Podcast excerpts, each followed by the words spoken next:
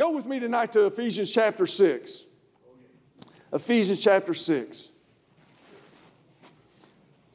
I believe the overall problem with the modern church today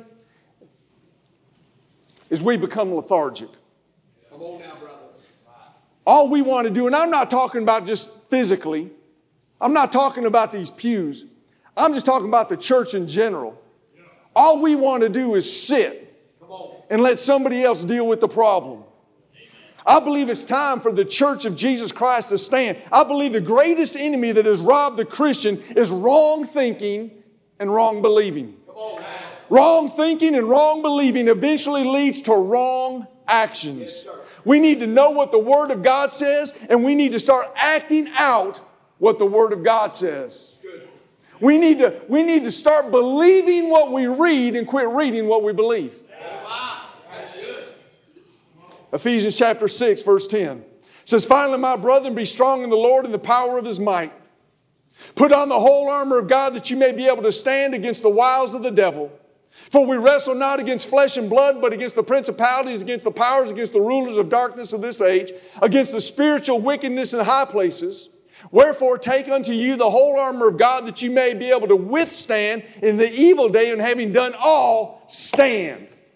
Stand therefore, having your loins girded about with truth, and having the breastplate of righteousness, and your feet shod with the preparation of the gospel of peace. Above all, taking the shield of faith, wherewith ye shall be able to quench all the fiery darts of the wicked. And take the helmet of salvation and the sword of the Spirit, which is the Word of God, praying always with all prayer and supplication in the Spirit, and watching thereunto with perseverance and supplication for all saints, and for me, that an utterance may be given to me, that I may, be, may open my mouth boldly to make known the mystery of the gospel, for which I am an ambassador in bonds, that therein I may speak boldly as I ought to speak. Father, I pray that you'd have your way in this place tonight. Lord, I pray that you would use me. Father, that I would decrease, that you would increase, that you would have your way. I pray, Father God, that you'd anoint my lips. Anoint my tongue as the pen of the ready writer. Help me, Father God, to speak the things that you've laid on my heart. I pray that you give each and every one that's here tonight ears to hear, eyes to see, and a heart to receive what the Spirit of the Lord would say to them tonight. And Father, I just pray, have your way, Lord. Have your way. Touch not just this congregation, but Lord, be with the church. Forgive us, Lord. Forgive us for being lazy. Forgive us for being apathetic. Forgive us, Lord. And help us, Lord, to catch the fire. The fire that you've given to us, your church, to change this world, to impact this world for the cause of Christ. Amen. And Father, we'll give you the praise for it in Jesus' name. Amen. Real quickly, and this is not an infomercial, kind of goes in with it. We've got our table set out there in the, the, the foyer, and the ladies, they've got some jewelry out there and some, some hats and t shirts, but there's a, a flash drive out there. Uh, several years ago, I started preaching uh, back in 2020. And uh, I, was, I was teaching Sunday school class, I was doing outreach ministry and things like that. And uh, my pastor back then was a bivocational pastor.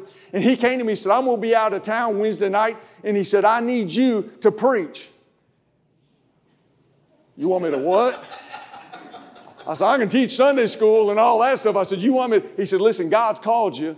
It's time to do what God's called you to do. He said, I want you to preach. So I prayed, and, and God gave me a word, and it was 15 minutes long, shortest message I've ever preached. My wife said, I wish you'd go back to those old days. but I preached a message entitled, Don't Give Satan the Satisfaction. Since then, God has just continued to reveal and continue to reveal. My, my son tells me, he says, uh, Dad, he says, you need to write a book. I said, son, I'm not a really, I'm not an author. He said, yeah, well, you say you're not really a preacher. And he said, you keep doing that. He said, so he said, I need you to write a book. And so on this uh, flash drive, I think there's something like around 12 30 minute sermons entitled Don't Give the Enemy the Satisfaction. I went to a church up in Albany, Kentucky. Guy called me, said, I want you to come up here and preach in my church. We, we drove up there, walked in. He got up there to address his congregation. The first thing out of his mouth, Brother Mike, is he said, Listen, he said, I hope you've had a better week than me. So The devil's been kicking my butt all week. I looked at my wife, I said, Go fire up the van. we're in the wrong house. See, the church needs to quit giving the devil satisfaction. We need to start reading our word. Why do I stand? Why do I stand during worship? Why do I stand for the word? Why do I stand? Why do these ladies pop up every time the worship goes forth and we start exalting the name of Jesus? Paul said we're to stand. I've heard people preach this message so many times and they, they focus on one word. They focus on the part where Paul says we wrestle not against, and then they take this whole thing and they start saying how the Christians are in this fight. Listen, if you're fighting, then what he did on the cross was for naught. Yeah. Come on now. When he said it is finished, Yeah. that meant that the devil was done. Colossians says in, in chapter 2, verse 15, he made a public spectacle of them. He embarrassed them. He said, You are finished. Listen, the only way the devil has any control in your life is if you allow it. You read your Bible. The Bible says it is our flesh that is weak. Yes. Yes. But yet we want to blame the devil for everything that takes place in our life. Listen, I believe that there's a real devil. I also believe that he's been condemned to hell, and I believe he has no authority over the born again, blood bought believer. But the problem is the church wants to sit and allow him to have his way in the world that we live in. Look at what the Word of God says here in, in Ephesians. He says, he says, in the power of his might, not my might. I can't do it. I didn't do it. He says, stand, withstand. When you've done all to stand, stand, not fight. Not fight. And lastly, he says, be watchful to the end. Now, not only am I a preacher, I'm a Marine. I went to through Marine Corps boot camp out in San Diego, California. Now I didn't get to travel a whole lot because I ended up blowing out my knee. But there's one thing I know about the Marine Corps and different things in my studies is this. Back in the early 1900s, we went down to this little island called Cuba. And we took over this base. And we've been guarding that base ever since then. In 1962, we went down there and we built a, a, a compound. And you understand this. If you go down to Guantanamo Bay, Cuba right now, there are Marines standing all over that wall. I was doing some research yesterday. There has not been a bullet fired into or out of Guantanamo Bay, Cuba in over 50 years. Do you want to know why? Because all they got to do is stand there. That's good. They say, listen, we've already won. We've already come down and defeated you. We've already taken control. And everybody knows if that Marine standing right up there with his M16, there ain't no sense in me doing anything stupid. Yeah. Come on. Listen, we've got something bigger and better than the United States Marine Corps. We got the Lord Jesus Christ. We got the power of the Holy Ghost on our side. All we need to do is stand and not fight. What do we need to stand for? What is it that the Lord is calling the church of Jesus Christ to stand for? Number one, the church needs to stand for our faith. We need to stand for our faith. 1 Corinthians 16 13, he says, Watch ye, stand fast in the faith. Stand in your faith. Now more than ever, with everything that's going on in the world, we need to stand firm in our faith in the Lord Jesus Christ. 2 Thessalonians 2:15. He says, "Therefore, brethren, stand fast and hold the traditions which ye have been taught, whether by word or epistle." See, listen, we cannot allow pandemics, politics, or the storms of life come against us and affect our faith. Listen, I understand this. I'm praying for this man. I believe, I believe in the power and the anointing and the healing that Jesus, the Bible says, by his stripes, he's already healed. I believe it. I'm just, I'm just crazy enough that I still believe in miracles. I'm just crazy enough that I believe every word that's written in this Bible. I, I stand on this word, I preach this word, and I declare this word. And I don't care if somebody says, Well, brother, you know, did you pray for so and so to be healed and, and they didn't get healed and they died? Listen, they still got healed. They're not suffering now. Yeah. Amen. Amen. Listen, I've seen it. I see too many miracles. For the last 12 years, I've been running a ministry that every day we see miracles.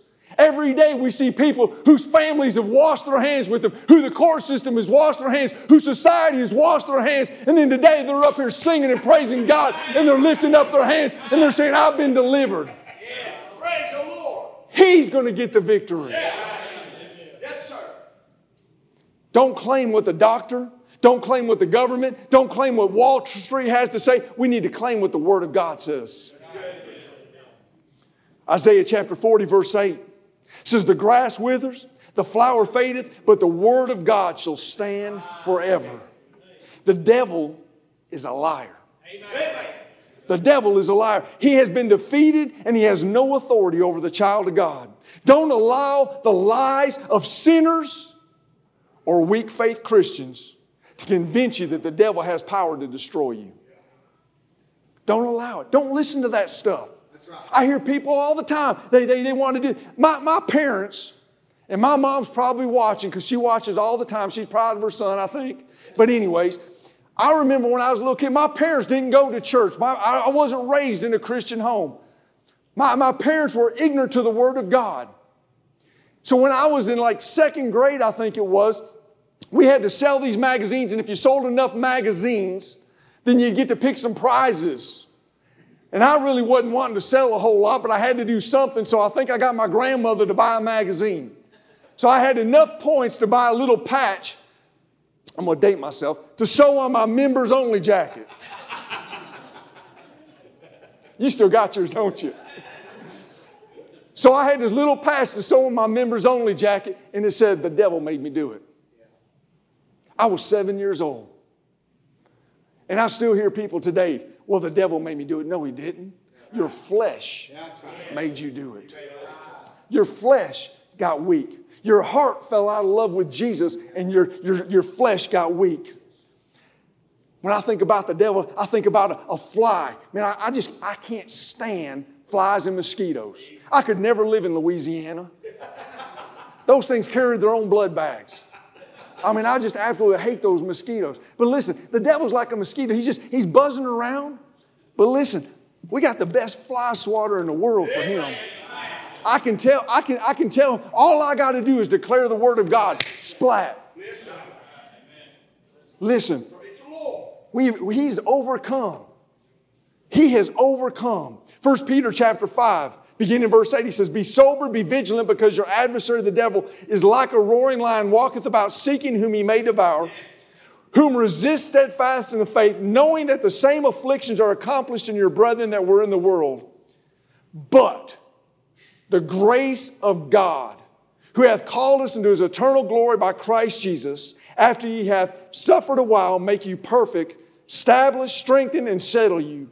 To him be glory and dominion forever and ever. Amen. Amen. Yes. Listen, I'm not telling you that we're not going to suffer. It's not because of the devil, it's because we live in a fallen world. Amen. It's because Adam and Eve, they believe what the patch said. Yes. But the reality is this we understand that this world's coming to an end. We were talking about this this afternoon. You got all these politicians, they're wanting to, they're wanting to hype up and make a bunch of, bunch of money off of this global warming. I remember being in science class and my science teacher, before global warming was ever a thing, talking about how the earth revolves and how sometimes it shifts different ways and some parts get closer to the sun. And, and listen, they want to tell you that the North Pole is melting, but they're not telling you that the South Pole is getting colder. Al Gore just wants to sell more light bulbs.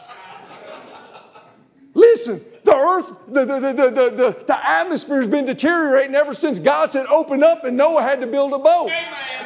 Yes, sir. We need to believe what the Word God says. Yes, there's going to be stri- trials and tribulations, but Paul said we can count it all joy. We need to stand in our faith. We need to understand what the Word of God says. There's coming a new home. Yes, sir. What did Jesus say when he prayed? They said, Lord, teach us to pray. He said, You need to pray, Thy kingdom come, Amen. Thy will be done. I say this all the time. It's just been, it's been irritating me. And when things irritate me, I just keep on preaching, and these ladies got to keep on listening to it. But I, I, how many of you have prayed this prayer, Lord Jesus, come quickly? Oh, yeah. Lift your hands now. How many of you prayed that? The preachers even prayed it. Well, we're in trouble now. I better shut up while I'm ahead.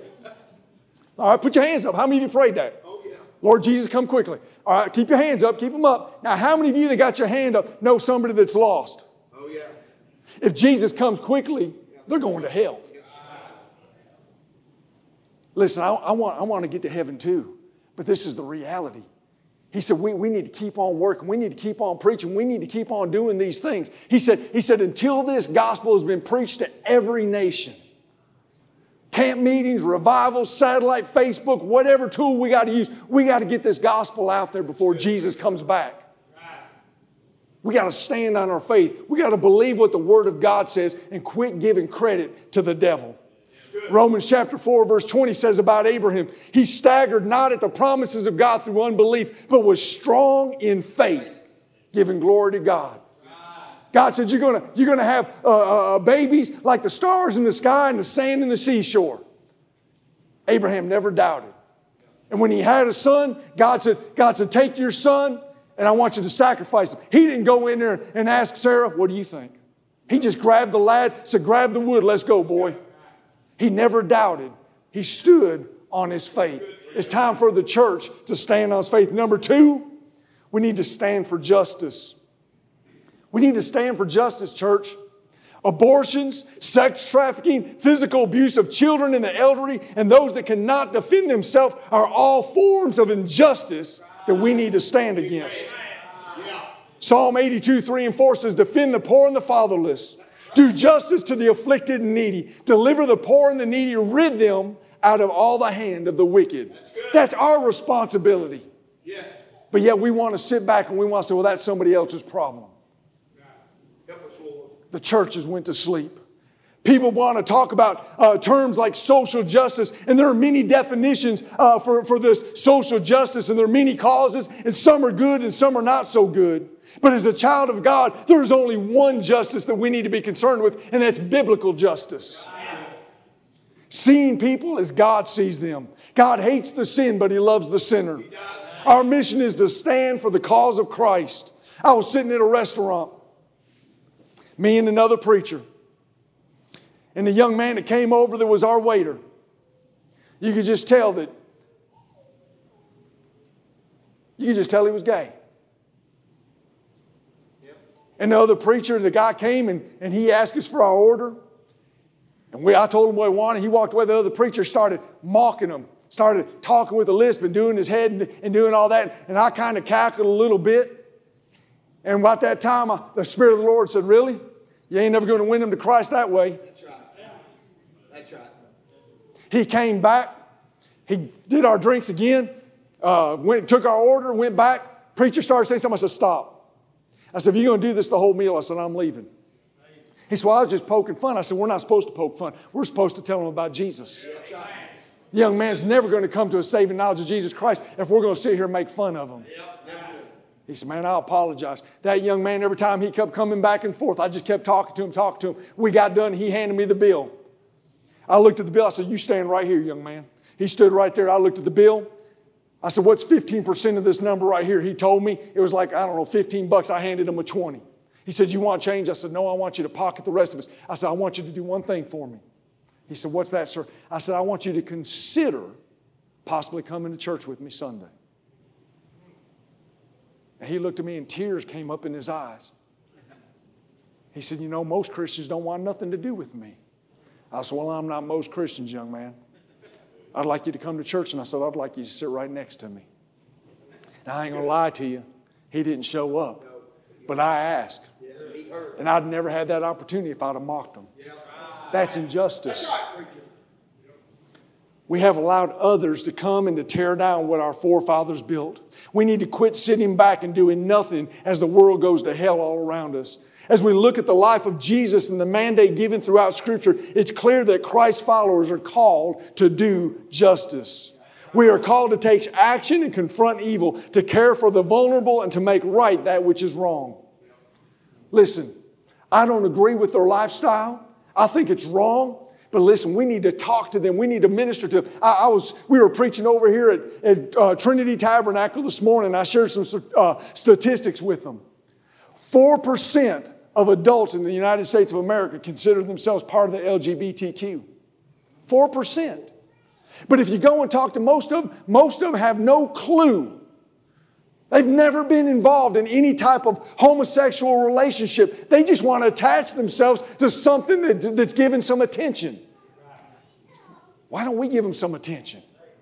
I'm not saying we need to agree with them, but I'm saying we need to quit tearing them down and we need to start trying to minister to them. This isn't popular, folks. But that's why the churches would rather sit down and close the doors and not deal with it. We're called to take action and confront evil, to take care of the vulnerable, and to make things right which are now wrong. Romans chapter 12, verse 19 through 21, Paul says, Dearly beloved, avenge not yourself, but rather give place unto wrath. For it is written, Vengeance is mine, I will repay, saith the Lord. Therefore, if thine enemy hunger, feed him. If he thirst, give him drink. For in doing so, thou shalt heap coals of fire on his head. Be not overcome of evil, but overcome evil with good. Amen. Overcome evil with good. Preacher friend of mine up in Smithville, Tennessee. He said that gay couple walked into his church, two women. He said, I knew what they were there. They, they were there to start trouble. And I said, I knew it as soon as I seen them come through the parking lot. They got to the door. I shook their hands. They walked in. They sat in the back seat. He said, they're sitting there, you know, hugging each other, doing all this stuff. He said, I got up there and just preached my message. I didn't, I didn't cull nothing. Next week they show up again. He said they weren't as touchy, but they were still. He said this went on for about three or four weeks. He said a bunch of people. He said some of my elders came up to me and said you need to kick them out of the church. He said I won't do it. I said if you don't kick them out, we're leaving. He said I'm not going to do it. He kept ministering. A couple, a bunch of his church uh, left, went to another church. He said all of a sudden, about two months, he noticed one lady wasn't coming, the other lady was. He said, I never changed the way I was preaching. He said, two weeks, the one lady kept coming by herself. He said, the second week I gave an altar call, she came up, got up and came to the altar. He said, I went down there to pray with her. I said, Where's your friend? She said, I heard everything you said, preacher. She said, You weren't rude, you weren't mean, you were preaching truth. She said, I got convicted and I told her I can't live this lifestyle. She left me. She said, I want to give my heart to Jesus and I want to live right. Amen. Somebody asked me one time, as a preacher, how come I've never heard you, all the messages I've ever heard you preach in 20 years, I've never heard you preach about leaving the 99 for the one. I said, I'm not Jesus. I don't know how to do it. I really don't. But I'm going to keep on ministering to them. I'm going to keep on loving them. And it's not just the gays, it's the, it's the atheists, it's the Muslims. It's all, I don't care who you are, which, if you're not in the body of Christ, I want to keep ministering to you. I want to stand for justice. I want to do the right thing. We need to quit living like the world. We need to start acting like Jesus. Number three, we need to stand for righteousness. James chapter 1, verse 19 and 20. He says, Wherefore, my beloved brethren, let every man be swift to hear, slow to speak, slow to wrath, for the wrath of man worketh not righteousness of God. The word does not say we should not be angry about all that's going on in our society, because we should. We should be very angry. But that, that anger should not cause us to sin. Cussing, fighting, and arguing never solved anything. It doesn't help anybody. Matthew 5, verse 20 says, For I say unto you that except the righteous shall exceed the righteousness of the scribes and the Pharisees, you shall in no case enter the kingdom of heaven. If you want to act like a, the, the religious crowd, if you want to act like a bunch of these, these hypocrites out there, you're not going to get into the kingdom of heaven. But if you'll act like Jesus, Listen, he didn't revile when they smacked him. He didn't, he didn't act up when they brought him a woman caught in the act of adultery. He didn't, he didn't treat Zacchaeus terribly. He stood for righteousness. And because he stood for righteousness, their life was changed. We need to quit fighting like the world fights and we need to start standing. Standing for righteousness is to stand for mercy, peace, and love.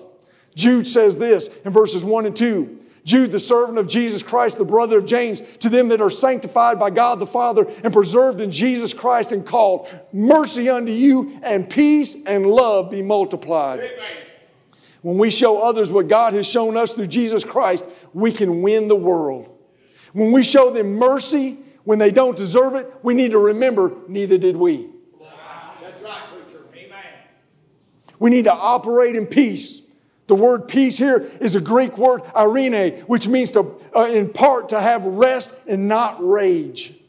Aren't you glad that we can find rest in God and not His rage? If anybody has a reason to be angry at the church right now, it's the Father. But I thank God for His peace. And then Jude goes on, and the last word that he uses, he said love. And the word that he uses right here for love is the agape, the God kind of love. When we stand for righteousness, we need to be willing to die for righteousness. Romans chapter 5, verse 6 and 8 says, For when we were without strength, in due time Christ died for the ungodly. For scarcely for a righteous man will one die, yet peradventure for a good man some would even dare to die. But God commandeth his love toward us, and that while we were still sinners, Christ died for us. And in order for us and those around us to live a victorious life, the life that God came to give us, the John 10 10 abundant life, in order for us to live that, we need to quit giving the devil the satisfaction. And we need to start standing on the authority that has been given to us, the church of Jesus Christ. He said, All power has been given to you. Go and preach the gospel. Jesus said in uh, Matthew 16, 18, He said, Upon this rock I will build my church, and the gates of hell shall not prevail against it. It's time for the church to stand upon the rock. Stand and not sit. Stand and quit wavering. Stand firm in your faith. Stand for justice of others. Stand for righteousness of Jesus Christ. So, why do I have a hard time sitting? Because, listen, I got a lot to stand for. I got a lot to stand for. If the church would start standing, start showing up at the election polls, Start doing what's right. Start declaring the gospel to everybody that's around us. Listen, if all the Christians would come out of the closet, we'd win the world to Jesus. It's time for us to stand. Paul said, Wherefore take unto you the whole armor of God, that you may be able to stand and withstand the evil day, and done all to stand, stand. I'm going to ask you tonight stand. And if you feel comfortable, lift your hands. I don't care. But it's time to stand. I don't know what he's going to sing, but I know it's about Jesus, and we've got something to stand about. We've got something to rejoice about. And while they're singing this song, I'm going to ask you. I know it's Sunday night, but I learned a long time ago I'm not going to take anything for granted. So I'm going to ask you before they start singing with every head bowed and every eye closed, if you're in this place tonight, and you don't know Jesus Christ as your Lord and Savior. If you're in this place tonight, let me make it plain. And you say, Preacher, if I were to die tonight, I don't know for sure that I'd go to heaven. If that's you, I'm going to ask you right now step out of the pew and come front. We want to pray for you.